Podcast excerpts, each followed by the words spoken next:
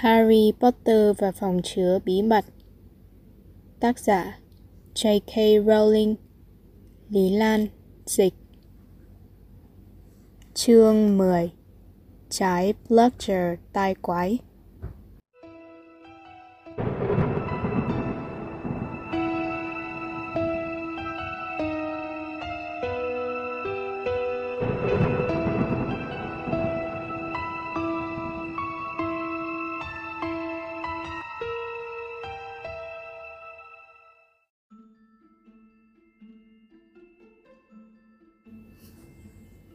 Từ sau tai họa với mấy con yêu nhí, giáo sư Lockhart thôi không đem các sinh vật sống vào lớp nữa. Thay vào đó, thầy giảng chay bằng cách đọc những đoạn trong sách của thầy cho lũ học trò nghe, thỉnh thoảng diễn xuất minh họa một tí cho thêm ấn tượng. Thầy thường bắt Harry hỗ trợ thầy trong vụ minh họa này. Tính cho đến nay, thì Harry đã bị bắt đóng vai một dân làng Transylvania, được thầy Lockhart cứu khỏi lời nguyền lắp bắp, một người tuyết bị cảm lạnh và một con ma cà rồng không thể ăn được cái gì khác ngoài cụ hành sau khi bị thầy Lockhart xử lý. Trong buổi học phòng chống nghệ thuật hắc ám hôm đó, Harry đã bị lôi ra trước lớp diễn kịch. Lần này, nó bị đóng vai người sói. Nếu hôm ấy Harry không chủ tâm làm vui lòng thầy Lockhart, thì nó đã từ chối cái trò này. Chu lớn lên cho thiệt to thiệt hay Harry. Đúng rồi. Thế là các trò tin không? Tôi nhảy đè lên. Như vậy nè. Áp nó xuống sàn. Vậy đó. Chỉ bằng một tay thôi tôi đã ghim chặt nó. Còn tay kia tôi đút cây đũa phép vào cổ họng nó. Rồi tôi thu hết sức mình mà thực hiện bùa chú siêu phức tạp là bùa Homophus phục nhân hình. Nó thốt lên một tiếng rên thảm thương. Rên đi Harry. Cao giọng hơn nữa. Tốt. Lớp lông biến mất, răng nanh của nó rút nhỏ lại. Và nó trở lại thành người. Đơn giản nhưng cực kỳ hiệu nghiệm. Và thêm một ngôi làng nữa sẽ mãi mãi nhớ đến tôi như một đấng anh hùng, người đã giúp họ thoát khỏi nỗi kinh hoàng hàn tháng bị người sói tấn công. Chuông reo và thầy Lockhart đứng dậy. Bài tập về nhà, sáng tác một bài thơ về chiến công của tôi, đánh bại người sói Walker Walker. Bài hay nhất sẽ được thưởng một cuốn tự truyện, tôi màu nhiệm, có chữ ký của tôi. Cả lớp bắt đầu túa ra cửa. Harry quay về cuối phòng nơi Ron và Hermione đang ngồi đợi. Harry thì thầm. Sẵn sàng chưa? Hermione lo lắng. Chờ mọi người ra hết đã. Được rồi. Cô bé đến gần bàn thầy Lockhart, tay nắm chặt một tờ giấy. Harry và Ron đứng sát sau lưng Hermione. Ờ, thưa giáo sư Lockhart, con muốn muốn mượn quyển sách này ở thư viện chỉ để đọc thêm thôi ạ. Nhưng mà bởi vì cuốn sách nằm trong khu vực hạn chế nên con cần có chữ ký của một giáo viên vào tờ giấy cho phép đọc này ạ. Cô bé giơ tờ giấy ra, hai bàn tay run nhẹ. Con chắc là quyển sách này sẽ giúp con hiểu rõ thêm những điều thầy viết về nọc rắn tác dụng chậm trong cuốn lang thang với ma cà rồng. À, cuốn mà cà rồng. Thầy Lockhart cười rạng rỡ với Hermione, cầm lấy tờ giấy cô bé đưa. Có thể nói đó là cuốn sách thầy thích nhất. Trò đọc thấy hay không? Hermione sốt sắng. Dạ có ạ. Cách thầy đánh bẫy con ma cà rồng cuối cùng bằng đồ lọc trà thiệt là khôn ngoan khéo léo. Tốt, thầy chắc chắn là sẽ không ai phiền chuyện thầy thưởng cho học sinh giỏi nhất niên học một chút hỗ trợ ngoại lệ. Thầy nhiệt tình rút ra một cây viết lông công vĩ đại, hơi hiểu lầm cái nhìn ngao ngán trên gương mặt Ron. Ừ, cây viết đẹp chứ hết. Thầy chỉ để dành ký tên vào sách thôi. Nói rồi, thầy ngoáy một chữ ký vòng vèo to tướng lên tờ giấy phép, rồi đưa trả cho Hermione. Trong khi Hermione xếp lại tờ giấy bằng mấy ngón tay run run, rồi nhét ngay vào cặp, thầy Lockhart quay qua Harry. Sao, Harry? Ngày mai là trận Quidditch đầu tiên của mùa bóng này đúng không? Đội Gryffindor chơi với đội Slytherin, phải không? Thầy nghe nói trò là một cầu thủ lợi hại lắm hả? Hồi xưa, thầy cũng là tầm thủ. Thầy từng được tuyển vào đội tuyển thao quốc gia đó chứ. Nhưng mà thầy muốn cống hiến đời mình cho chính nghĩa, tiêu diệt thế lực hắc ám. Dù vậy, bất cứ lúc nào trò cảm thấy cần thầy huấn luyện riêng, thì cứ nói với thầy, đừng có ngại ngùng nhé. Thầy luôn luôn sẵn lòng chia sẻ sự tinh thông của mình cho những người kém khả năng hơn. Harry ậm ừ gì đó trong cổ họng, rồi vội vã nối bước Ron và Hermione. Khi cả ba đứa trụm đầu xem xét tờ giấy phép, Harry nói Thật không tin nổi, thầy thậm chí không thèm ngó cái tựa cuốn sách mà tụi mình muốn mượn. Ron nói Bởi vì ổng là đồ phù phiếm sọ rỗng, nhưng mà ai hơi đâu lo chuyện đó, miễn sao mình có được cái mình cần. Rồi tụi nó chạy về phía thư viện. Hermione vừa chạy vừa phản đối thay thế. Thầy không phải là đồ sọ rỗng. Ôi, chẳng qua tại thầy nói bổ là học trò giỏi nhất trong năm. Lúc đó tụi nó đã tới thư viện, nên chúng phải hạ giọng xuống trong cái yên lặng tịch mịch của chốn này. Bà Pins, quản thủ thư viện, là một người đàn bà gầy gò, cáu kỉnh trông giống một con kền kền thiếu ăn. Bà đọc đi đọc lại cái tựa với vẻ nghi ngờ. Độc dược tối hiệu nghiệm. Bà định lấy tờ giấy phép trong tay Hermione, nhưng cô bé nhất định không chịu buông ra, hồi hộp nói. Không biết con có thể giữ lại tờ giấy không? Ron moi tờ giấy ra khỏi tay Hermione, đưa nó cho bà Pins. Thôi, đưa cô đi mà. Tụi mình sẽ kiếm được chữ ký khác mấy hồi. Thầy Lockhart sẵn lòng ký lên bất cứ thứ gì, miễn là nó không nhúc nhích để ổng ký cho đẹp. Bà Pins cầm tờ giấy đưa ra chỗ có ánh sáng, như thể quyết tâm dò tìm cho ra sự giả mạo. Tuy nhiên, cuối cùng, tờ giấy phép cũng qua được cuộc kiểm tra. Bà hiên ngang đi giữa những hàng kệ sách cao ngất và lát sau trở lại với một quyển sách mốc meo to tướng. Hermione nhét cẩn thận quyển sách vào cặp, rồi cả bọn đi ra, cố gắng không bước nhanh quá hay lộ vẻ tội lỗi. 5 phút sau, chúng đã cố thủ trong phòng vệ sinh hư của con ma khóc nhè Myrtle. Hermione đã gạt phăng sự phản đối của Ron về địa điểm, lý luận rằng đây chính là nơi không ai thèm vào, và như thế, tụi nó sẽ yên tâm là không bị quấy rầy. Còn ma khóc nhè Myrtle cứ khóc sướt mướt trong buồng cầu tiêu của nó. Nhưng ba đứa mặc xác con ma, và con ma cũng mặc xác chúng.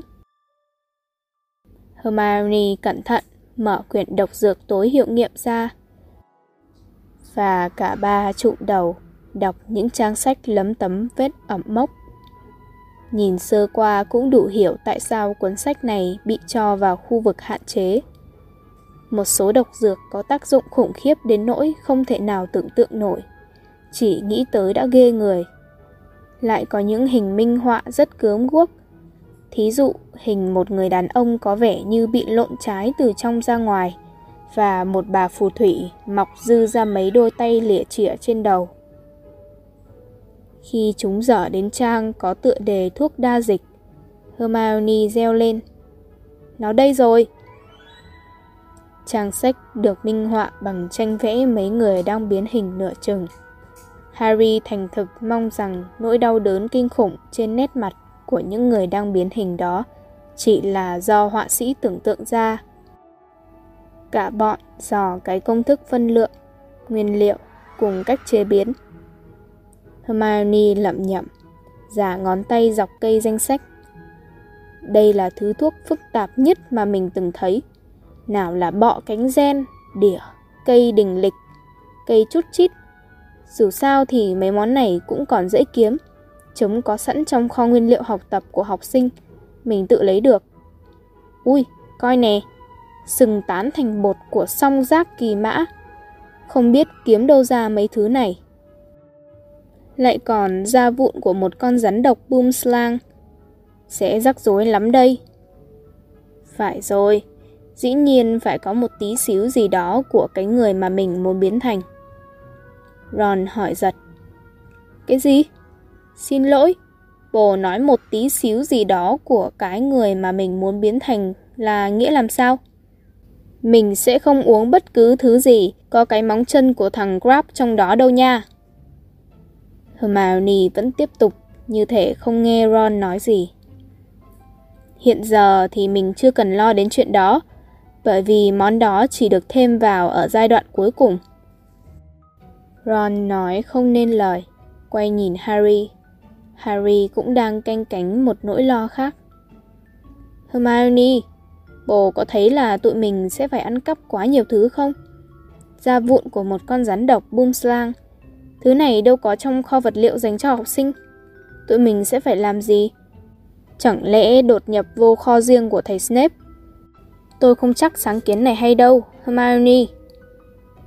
Hermione đóng ập quyển sách lại. Thôi được, nếu các bạn đâm ra chết nhát thì thôi.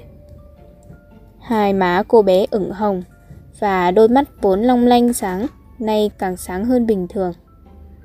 Các bạn biết là mình đâu có muốn vi phạm nội quy, nhưng mình nghĩ đe dọa những người xuất thân mơ cổ còn tệ hơn nhiều so với việc đi bào chế một thứ độc dược khó chế.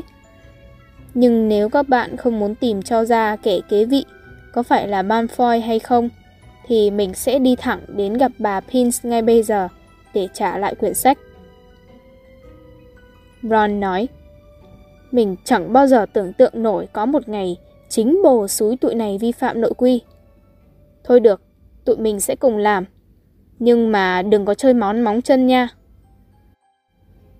Hermione lại mở quyển sách ra, trông tươi tỉnh hơn. Harry hỏi. Nhân tiện tính luôn coi bao lâu thì mới chế xong món thuốc đó. Để tính coi. Bởi vì cây đình lịch phải được hái vào đêm trăng tròn và bọ cánh gen thì phải được hầm trong 21 ngày. Mình có thể nói là trong vòng một tháng là chế xong thuốc, nếu mình có đủ các nguyên vật liệu. Ron hỏi lại. Một tháng lận hả? Tới lúc đó thì Malfoy có lẽ đã ếm xì bùa hết một nửa học sinh xuất thân từ Muggle ở Hogwarts rồi. Đôi mắt của Hermione nheo lại một cách đáng sợ, làm Ron vội tiếp liền. Nhưng dù sao thì đây cũng là một kế hoạch tốt nhất mà tụi mình nghĩ ra. Cho nên tôi nói, cả đội sẽ làm việc hết ga. Tuy nhiên, khi Hermione thò đầu ra khỏi nhà vệ sinh trước, để thám thính tình hình cho cả bọn ra theo, thì Ron thì thầm với riêng Harry. Mình thấy việc đòi sẽ đỡ rắc rối rất nhiều nếu ngày mai bổ hất thằng Malfoy rớt khỏi cán trội của nó cho rồi.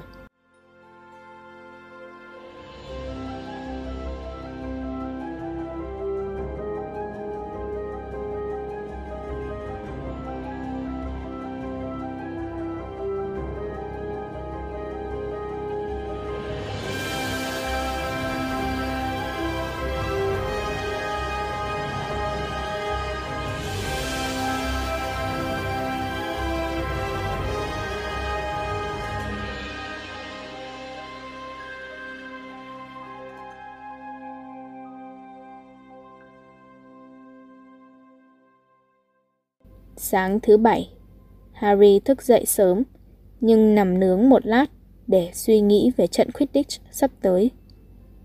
Nó lo nghĩ, phần vì không biết anh Wood sẽ nói gì nếu đội Gryffindor thua, phần vì viễn cảnh phải đương đầu với một đội cưỡi trên những cây chổi bay nhanh nhất hiện thời. Chưa bao giờ nó tha thiết muốn đánh bại đội Slytherin như lúc này. Sau nửa giờ nằm đó nghe ruột gan cồn cào, Harry ngồi dậy, thay quần áo, đi xuống ăn điểm tâm sớm. Ở đại sảnh đường, nó gặp toàn đội Gryffindor đang túm tụm ngồi bên cái bàn dài trống trải. Người nào trông cũng căng thẳng và không ai nói năng nhiều. Gần 11 giờ, cả trường bắt đầu kéo ra sân Quidditch. Hôm đó là một ngày oi bức và có vài dấu hiệu của một cơn rông sắp tới. Ron và Hermione vội vã chạy đến chúc Harry may mắn trước khi nó bước vào phòng thay đồ. Cả đội đã mặc xong đồng phục Quidditch màu đỏ tía của nhà Gryffindor, cùng ngồi xuống nghe bài huấn thị trước trận đấu của Wood. Anh bắt đầu. Đội Slytherin có trội tốt hơn chúng ta. Không thể nào chối bỏ điều đó. Nhưng mà trên cán trổi của chúng ta là những đấu thủ giỏi hơn chúng nó. Chúng ta đã tập luyện chuyên cần hơn chúng nó. Chúng ta đã từng bay trong đủ mọi loại thời tiết. George Weasley lẩm bẩm. Quá đúng, mình chưa từng được hong khô cho đúng nghĩa từ hồi tháng 8 tới giờ. Và chúng ta sẽ làm cho chúng nó hối tiếc cái ngày mà chúng đã để cho thằng công tử bột lõi tì ấy, thằng Malfoy, mua được vị trí của nó trong đội Slytherin. Ngực phập phồng cảm xúc, Wood quay qua Harry. Harry, kết cuộc sẽ tùy thuộc vào em. Em phải chứng tỏ cho chúng nó thấy là một tầm thủ cần có những tài năng khác, chứ không phải chỉ có một ông bố giàu sụ là đủ. Hãy bắt cho được trái Snitch trước khi Malfoy làm được điều đó. Có chết cũng phải cố gắng, Harry à. Bởi vì hôm nay chúng ta phải chiến thắng. Chúng ta phải thắng. Fred nháy mắt với Harry. Không áp lực gì đâu nhé, Harry. Khi cả đội bước ra sân, âm thanh nổi lên ầm ầm để chào chúng. Chủ yếu là tiếng hoan hô, bởi vì cả nhà Ravenclaw lẫn Hufflepuff đều háo hức mong cho đội Slytherin thua. Đám Slytherin trên khán đài cũng la trộn, huýt sáo để dập tinh thần đội Gryffindor. Và Hooch, giáo viên dạy môn Quidditch, yêu cầu hai đội trưởng bắt tay nhau. Cả hai làm đúng như lời bà bảo. Nhưng khi bắt tay nhau, người này ném cho người kia cái lườm đe dọa. Và họ bóp tay nhau có hơi chặt quá mức cần thiết. Bà Hooch nói Nghe tiếng gọi của tôi. ba hai một Cùng với tiếng gầm gừ từ đám đông, 14 cầu thủ phóng vọt lên bầu trời xám xịt. Harry bay cao hơn tất cả, đảo nhìn khắp nơi để tìm trái banh Snitch. Phía dưới Harry là Malfoy, cũng phóng vọt lên như để khoe khoang tốc độ cây trội mới của nó. Malfoy gào. Khỏe không, mặt sẹo? Harry không có thì giờ trả lời. Đúng lúc đó, một trái Bludger đen nặng nề lao về phía Harry. Nó tránh được trong đường tư kẽ tóc. Trái banh bay sát đến nỗi, nó cảm thấy tóc tai dựng đứng lên khi trái banh bay sượt qua. George gọi. Harry, sát sườn. Anh phóng nhanh như chớp ngang qua Harry. Cây gậy trong tay sẵn sàng giáng trả trái Bludger về phía Slytherin. Harry thấy George nện cho trái Bludger một cú trời giáng về phía Andrian Pusey. Nhưng trái Bludger đột ngột đổi hướng giữa chừng trên không trung, rồi lại quay về phía Harry mà lao tới tấn công. Harry hạ xuống thật nhanh để tránh banh, còn George thì cố gắng tìm cách đánh thật mạnh nó về phía Malfoy. Một lần nữa, trái Bludger lại chuyển đường bay y như cây boomerang của thổ dân Úc. Cứ quay lại nhè đầu Harry mà lao tới. Harry tăng tốc độ tối đa, phóng tới đầu kia của sân vận động. Nó vẫn nghe thấy tiếng trái Bludger xé gió bay theo sau. Có chuyện gì vậy? Bludger không bao giờ cứ chăm chăm nhắm vô một cầu thủ như vậy cả. Nhiệm vụ của Bludger là cố gắng quật ngã càng nhiều càng thụ càng tốt cơ mà. Fred Weasley đang đợi trái Bludger ở đầu kia sân vận động. Khi Fred tống hết sức mình vào trái Bludger, thì Harry thụp xuống né. Trái Bludger bị đấm văng tút ra khỏi sân bóng. Fred vui vẻ gào. Xong rồi! Nhưng nó đã nhầm. Làm như thể bị nam châm hút, trái Bludger lại dội về dáng thẳng vào Harry. Và một lần nữa, Harry chỉ còn nước tháo chạy có cờ. Trời đã bắt đầu mưa. Harry cảm thấy những giọt mưa to rớt lộp đột xuống mặt, tung tóe trên tròng kính của nó. Nó chịu, không căn cứ vào đâu được để mà biết trận đấu đang ra sao. Cho tới khi nghe tiếng Lee Jordan, người bình luận Quidditch, sướng to. Đội Slytherin đang dẫn trước 60 không. Những cây chổi ưu việt của đội Slytherin quả là đang phát huy tầm lợi hại của chúng. Đồng thời, trái Bludger điên cứ tìm mọi cách để quật ngã Harry ở trên không. Fred và George bây giờ bay sát hai bên Harry. Sát đến nỗi Harry không thể nhìn thấy gì cả, ngoại trừ mấy cánh tay vung ngang vẩy dọc của hai người. Nó không có cơ hội nào để tìm kiếm trái snitch, chứ đừng nói tới chuyện bắt được. Fred gầm gừ. Có ai đó dở cho trái Bludger này. Anh quất thật lực cây gậy của mình vào trái Bludger khi nó lao đến trong một cuộc tấn công mới vào Harry. George nói, Chúng ta cần tạm dừng trận đấu một lát. Anh cố ra hiệu cho Wood, cùng lúc kịp chặn trái Bludger tông bể mũi Harry. Wood hiển nhiên là nhận được thông điệp của George và Hooch thổi còi và Harry, Fred, George cùng đáp xuống mặt đất trong khi trái Bludger điên vẫn chưa chịu buông tha. Cả đội Gryffindor tụ tập lại trong khi bọn Slytherin trên khán đài hẻ nhau la trộn. Wood hỏi Có chuyện gì vậy? Chúng ta đang bị đè bẹp.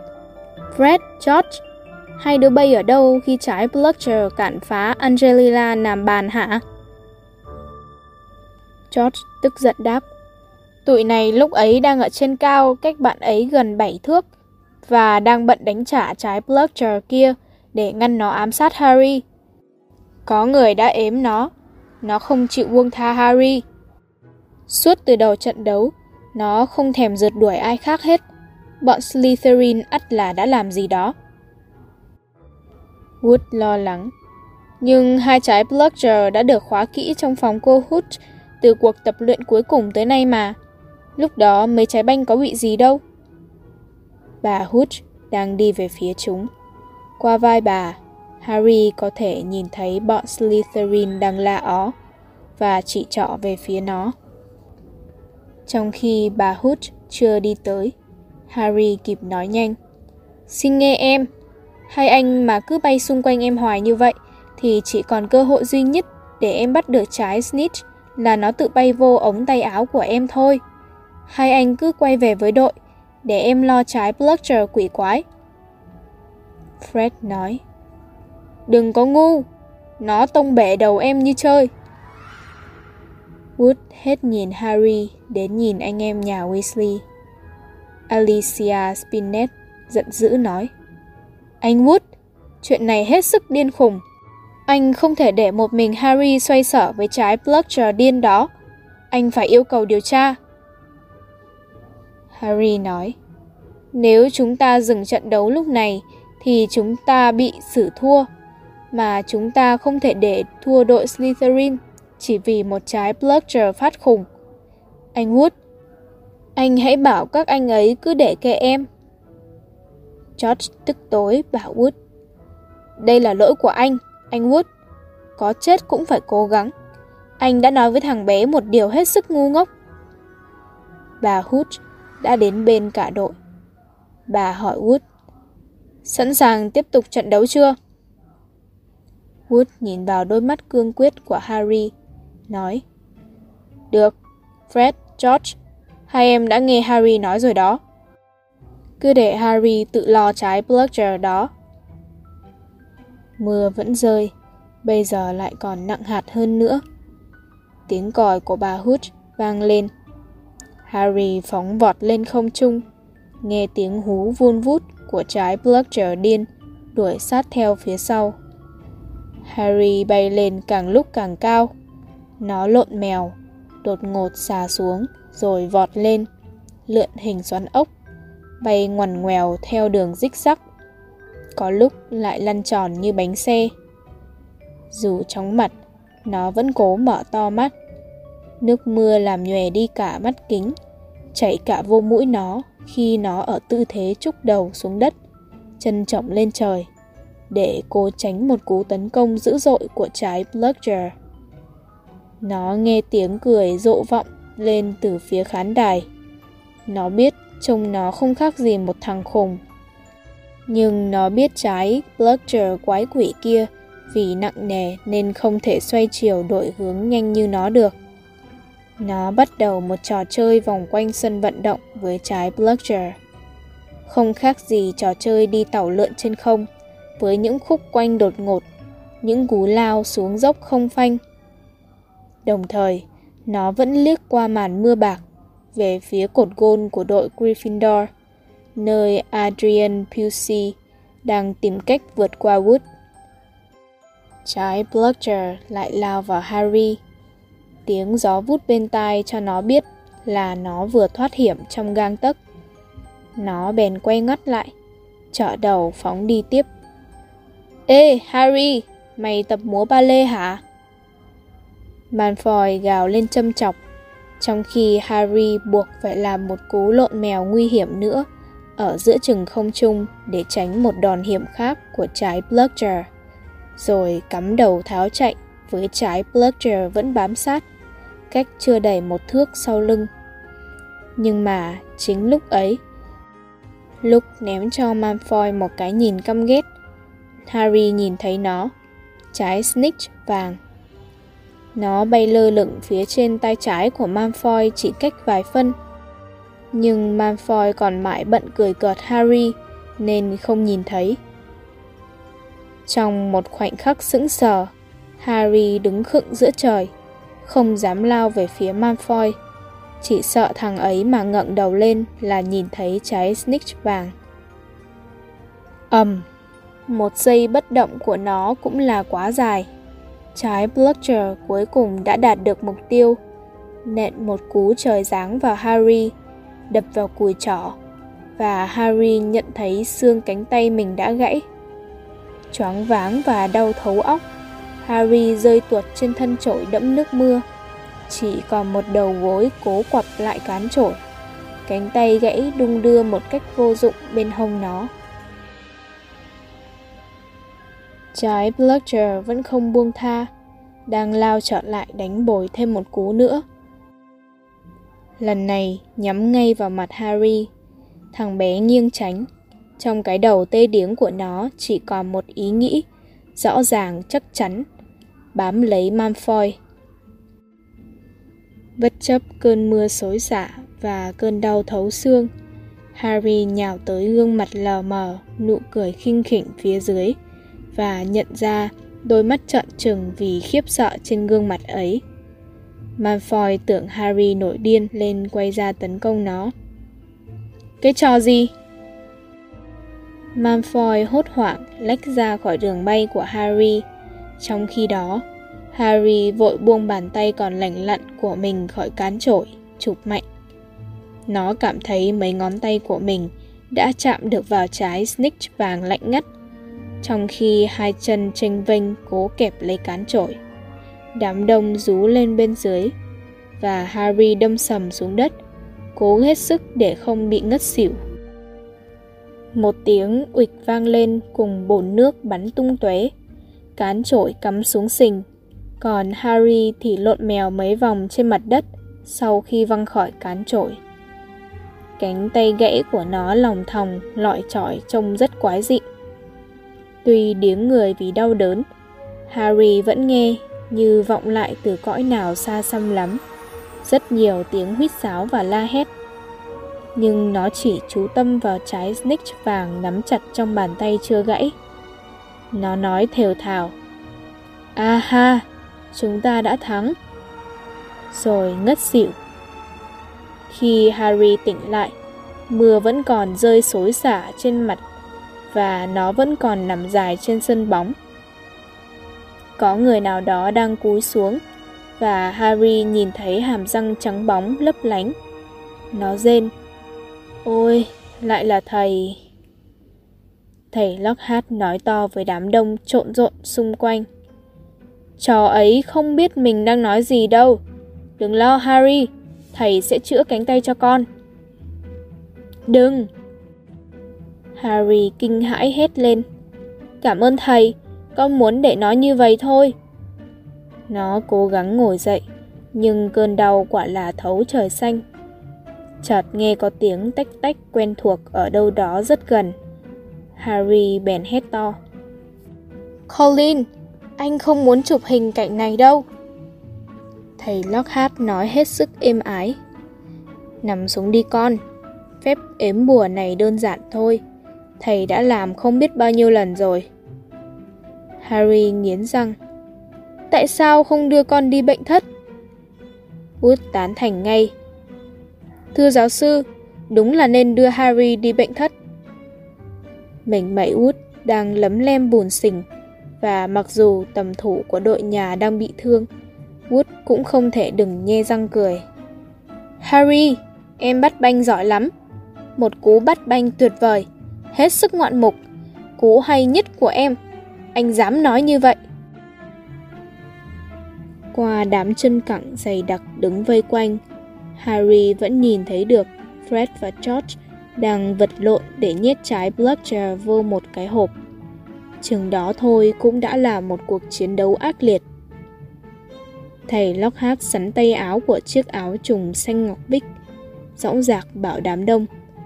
Lùi lại! Ôi đừng, xin thầy đừng! Harry cố gắng phản đối yếu ớt, nhưng thầy Lockhart đang múa cây đũa phép. Và ngay sau đó, thầy chĩa thẳng cây đũa vào cánh tay Harry. Một cảm giác lạ lùng và rất khó chịu lan tỏa từ vai Harry xuống tới đầu những ngón tay của nó.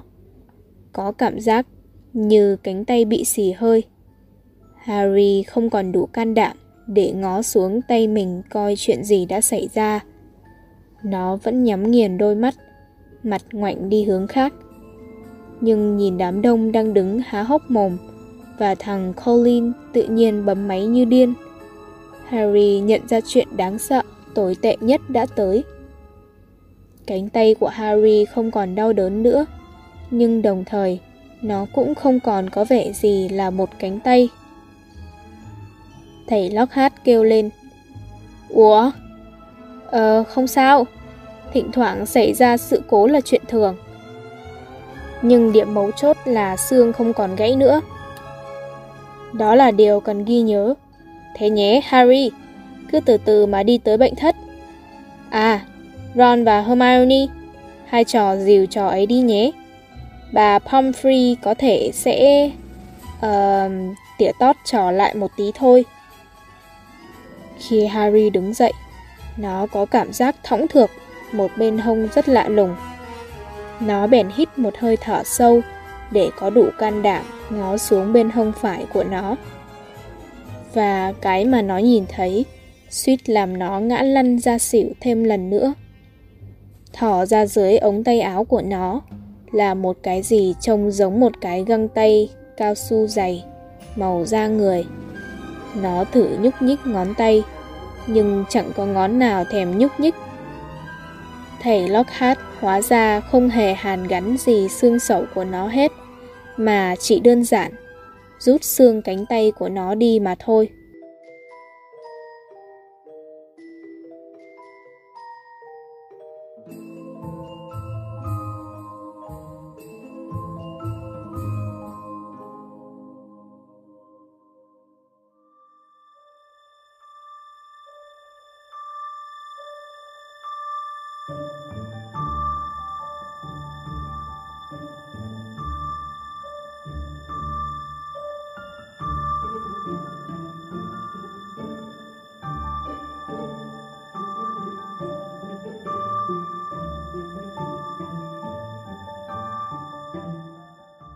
Bà Pomfrey đương nhiên là không hài lòng chút nào. Bà giận dữ, cầm cái tàn tích bất động, buồn hưu của cái mà nửa giờ trước còn là cánh tay đắc lực của Harry, la lối. Lẽ ra trò phải đến gặp tôi ngay tức thì chớ. Tôi có thể nối xương trong một giây, nhưng mà làm cho xương mọc lại thì... Harry tuyệt vọng. Cô sẽ làm được mà, phải không cô? Bà Pomfrey quẳng cho Harry bộ đồ bệnh nhân, nói dứt khoát. Tất nhiên là tôi sẽ làm được, nhưng mà rất đau. Trò phải ở lại bệnh thất đêm nay. Hermione đứng đợi bên ngoài tấm màn quay quanh giường của Harry, trong khi Ron giúp Harry thay quần áo. Cũng mất nhiều thì giờ mới nhét được cái gọi là cánh tay không xương mềm như cao su vô ống tay áo. Từ bên trong tấm màn, Ron vừa kéo mấy ngón tay xuôi xị của Harry qua cổ tay áo, vừa nói vọng ra. Sao, Hermione? Tới bây giờ bồ còn bênh thầy Lockhart nữa thôi. Harry mà cần rút xương thì đã nhờ ổng rồi. Hermione nói. Ai cũng có thể có lúc sai sót, mà nói cho cùng thì cánh tay cũng hết đau rồi, đúng không Harry? Harry lên giường nằm. Ừ, hết đau, nhưng cũng hết xài luôn. Khi nó ngã người xuống giường, cánh tay thõng xuống vung vẩy ngoài ý muốn. Hermione và bà Pomfrey đi vòng qua tấm màn. Bà Pomfrey cầm một chai lớn, đựng một thứ thuốc gì đó dán nhãn Mosu. Bà rót thứ thuốc bốc khói ấy vô một cái cốc, đưa cho Harry và nói Tối nay trò sẽ bị hành đấy. Mọc lại xương cốt không phải là chuyện thú vị lắm đâu. Harry nhắm mắt, uống ực món mosu. Nó làm phỏng cả môi miệng lẫn cổ họng Harry trên đường trôi xuống bụng dạ, khiến Harry ho sù sụ và phun phì phì. Bà Pomfrey không ngớt tặc lưỡi lắc đầu để bày tỏ ý kiến về những môn thể thao nguy hiểm và những thầy bà bất tài. Cuối cùng, bà cũng rút lui để cho Ron và Hermione ở lại giúp Harry nuốt thêm mấy ngụm nước cho thông cổ họng. Ron nói, miệng cười tuét đến mang tai. Dù sao, chúng ta cũng đã thắng. Bồ bắt trái banh thật cực kỳ. Phải nhìn thấy cái mặt của Malfoy. Trông nó như muốn ăn sống bồ. Hermione có vẻ lo dầu. Mình muốn biết nó làm sao mà ếm được trái Bludger ấy. Harry dụi đầu xuống gối, nói Chúng mình bổ sung câu đó vô cái danh sách những câu mình sẽ hỏi nó khi tụi mình uống thuốc đa dịch để biến hình đi. Mình cầu mong sao cho thuốc đó ngon hơn cái món mosu này. Ron nói Bố nói dẫn chơi. Cái món đa dịch đó có pha một tí của bọn Slytherin mà ngon được hả? Lúc đó, cánh cửa bệnh thất mở tung Tất cả những cầu thủ khác trong đội Gryffindor ùa vô thăm Harry. Người nào cũng ướt nhẹp và bẩn thỉu. George nói, Harry, một cú bay không tin được. Anh vừa mới nghe Marcus Flint quát thét Malfoy. Đầu như vẻ trái banh snitch lợn vợn ngay trên đầu mà nó không biết. Trông Malfoy vui hết nổi rồi.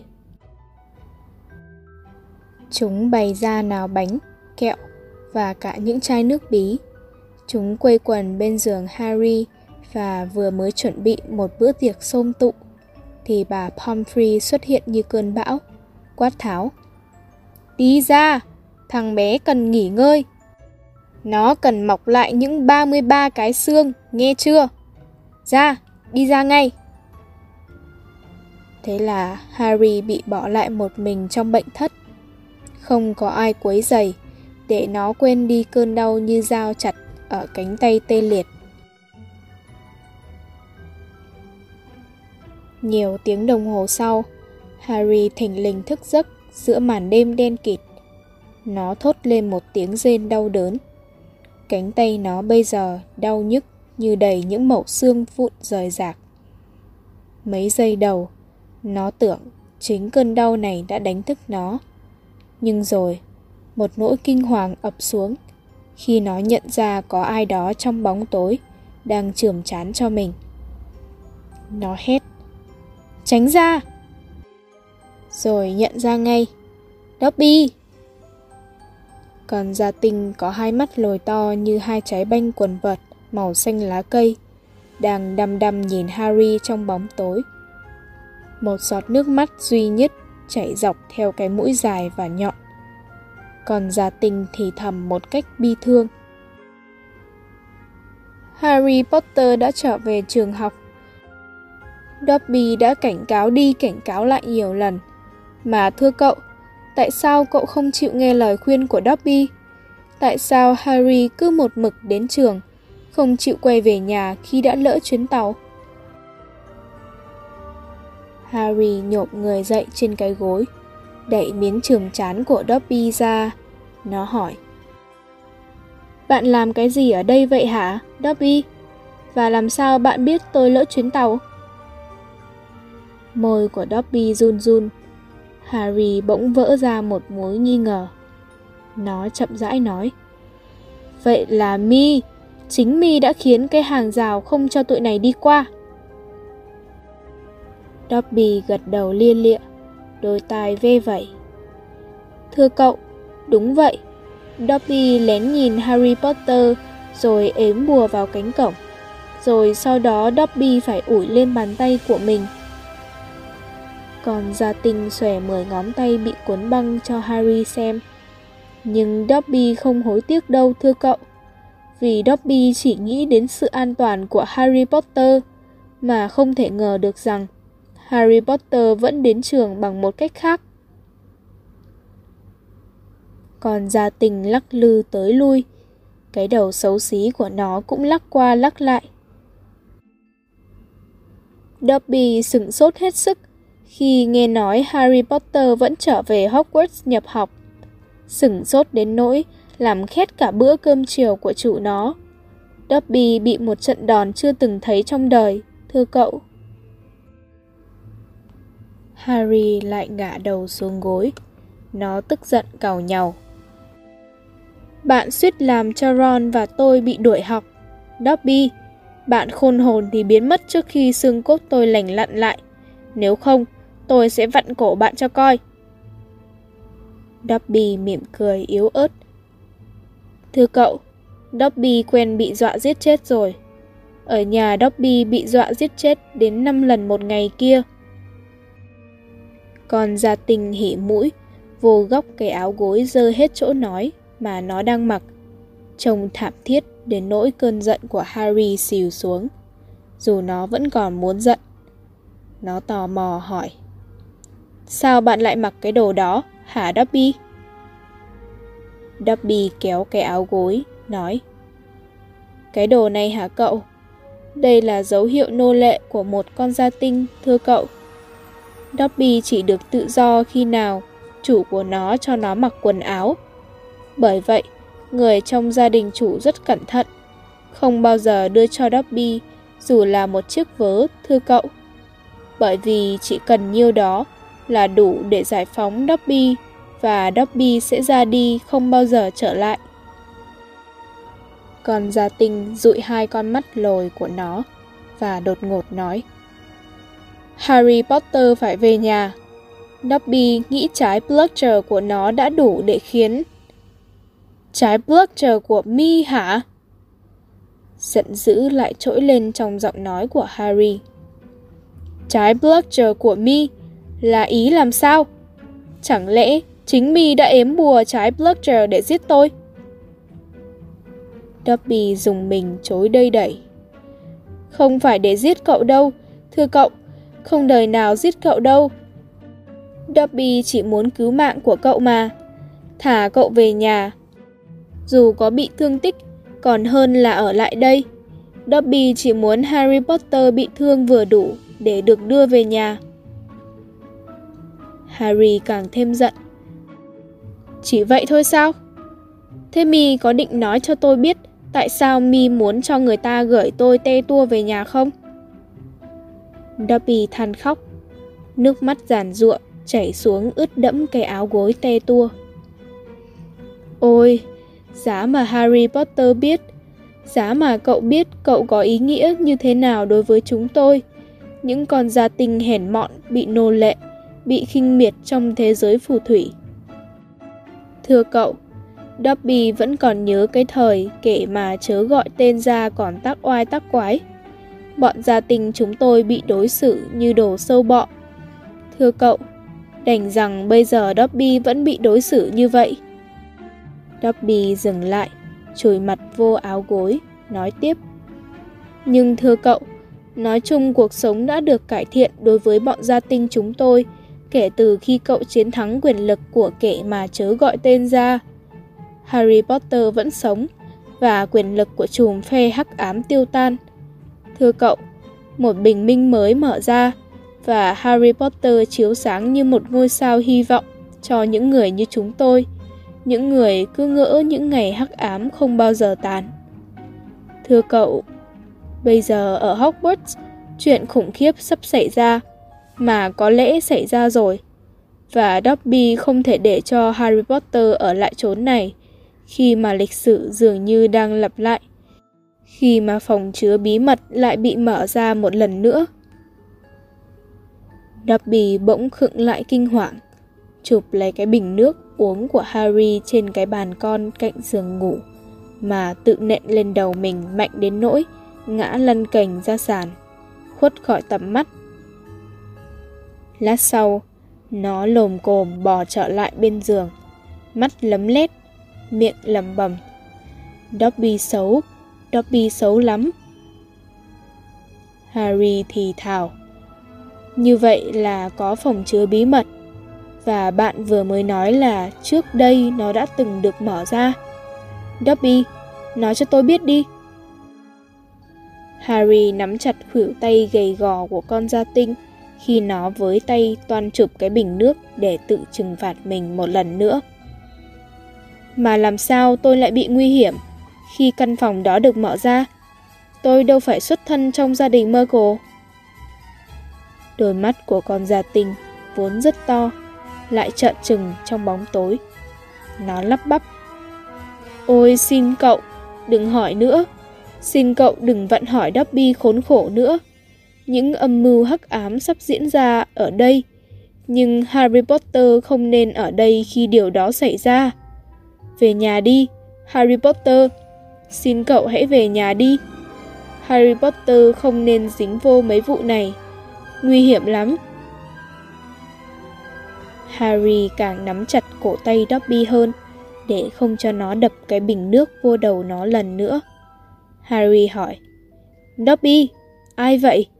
Ai đã mở cửa phòng chứa bí mật? Ai đã mở nó ra lần trước?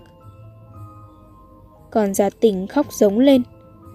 Thưa cậu, Dobby không thể nói. Không thể, không được nói. Về nhà đi Harry Potter, về nhà đi mà.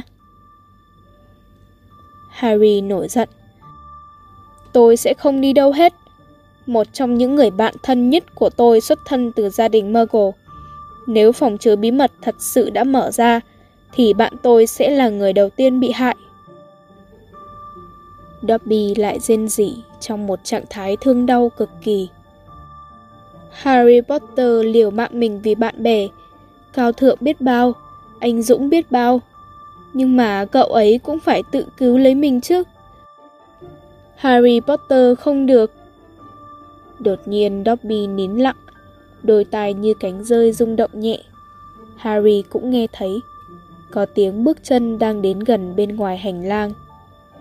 Dobby phải đi thôi. Còn gia tình khiếp đảm, thở hổn hển. Một tiếng rắc vang lên và nắm tay của Harry chỉ còn nắm chặt trong không khí mà thôi. Nó chuồi mình xuống dưới lớp chăn trên giường, mắt vẫn mở trong bóng đêm, hướng về phía cửa khi tiếng bước chân đến gần hơn. Chỉ lát sau là cụ Dumbledore xuất hiện, đi giật lùi vào phòng. Cụ mặc áo ngủ dài bằng len và đội một cái nón ngủ. Cụ đang khiêng một đầu của cái gì đó giống như một pho tượng. Giáo sư McGonagall xuất hiện liền sau đó, khiêng chân của bức tượng. Hai người đặt cái tượng đó lên một cái giường. Cụ Dumbledore nói khẽ. Đi gọi bà Pomfrey. Giáo sư McGonagall lập tức đi ngang qua giường Harry ra ngoài. Harry nằm im, dạ giả đò như say ngủ. Nó nghe những tiếng nói khẩn cấp, rồi giáo sư McGonagall hối hả trở lại. Có bà Pomfrey theo sát bước chân. Bà Pomfrey vừa đi vô, vừa tròng cái áo len không tay qua đầu, mặc ngoài tấm áo ngủ. Harry nghe bà hít gấp một hơi. Tiếng bà Pomfrey thì thầm với cụ Dumbledore khi bà cúi xuống xem xét bức tượng. Chuyện gì xảy ra thế? Cụ Dumbledore nói. Một cuộc tấn công nữa. Giáo sư McGonagall phát hiện ra cậu bé trên cầu thang. Giáo sư bổ sung. Với một chùm nho bên cạnh, tôi nghĩ là trò này định lẹn đến thăm Harry. Bụng Harry quặn lên một cái đau đớn. Nó nhích đầu lên một cách từ từ thận trọng để có thể nhìn thấy mặt bức tượng trên giường. Một vạt trăng dọi chiếu xuống khuôn mặt trợn trừng của pho tượng. Đó là Colin Creevy. Mắt nó mở to, hai tay vẫn dơ cứng đơ trước mặt, cầm cái máy chụp hình của nó. Bà Pomfrey hỏi, Bị hóa đá hả? Giáo sư McGonagall đáp, Phải, nhưng mà tôi dùng mình khi nghĩ đến nếu lúc đó cụ Dumbledore không đang xuống cầu thang để lấy sô-cô-la nóng uống, thì ai biết chuyện gì có thể xảy ra. Cả ba người chăm chú nhìn Colin, rồi cụ Dumbledore trồm tới, tháo cái máy chụp hình trong tay Colin ra. Giáo sư McGonagall hăm hở hỏi. Cụ có nghĩ là thằng nhóc lúc đó đang tìm cách chụp hình kẻ tấn công nó không? Cụ Dumbledore không trả lời. Cụ mở hộp đựng phim của cái máy chụp hình ra. Bà Pomfrey thốt kêu lên. Quỷ thần ơi! Một tia khói xịt ra khỏi cái máy. Harry nằm cách đó ba giường, cũng ngửi thấy mùi phim nhựa khét lẹt. Bà Pomfrey hoang mang. Tiêu hết! Tất cả tiêu hết! Giáo sư McGonagall khẩn thiết hỏi. Như vậy nghĩa là sao? Albus? Cụ Dumbledore nói. Nghĩa là phòng chứa bí mật lại bị mở ra lần nữa. Bà Pomfrey giơ tay bụng miệng mình lại. Giáo sư McGonagall chậm mắt, nhìn đầm đầm cụ Dumbledore. Nhưng... Albus? Chắc vậy. Nhưng... Ai? Cụ Dumbledore vẫn nhìn Colin vấn đề không phải là ai vấn đề là như thế nào từ chỗ nằm của harry nó có thể nhìn thấy gương mặt lờ mờ của giáo sư mcgonagall nó thấy rằng giáo sư cũng không có vẻ biết gì hơn nó về chuyện này.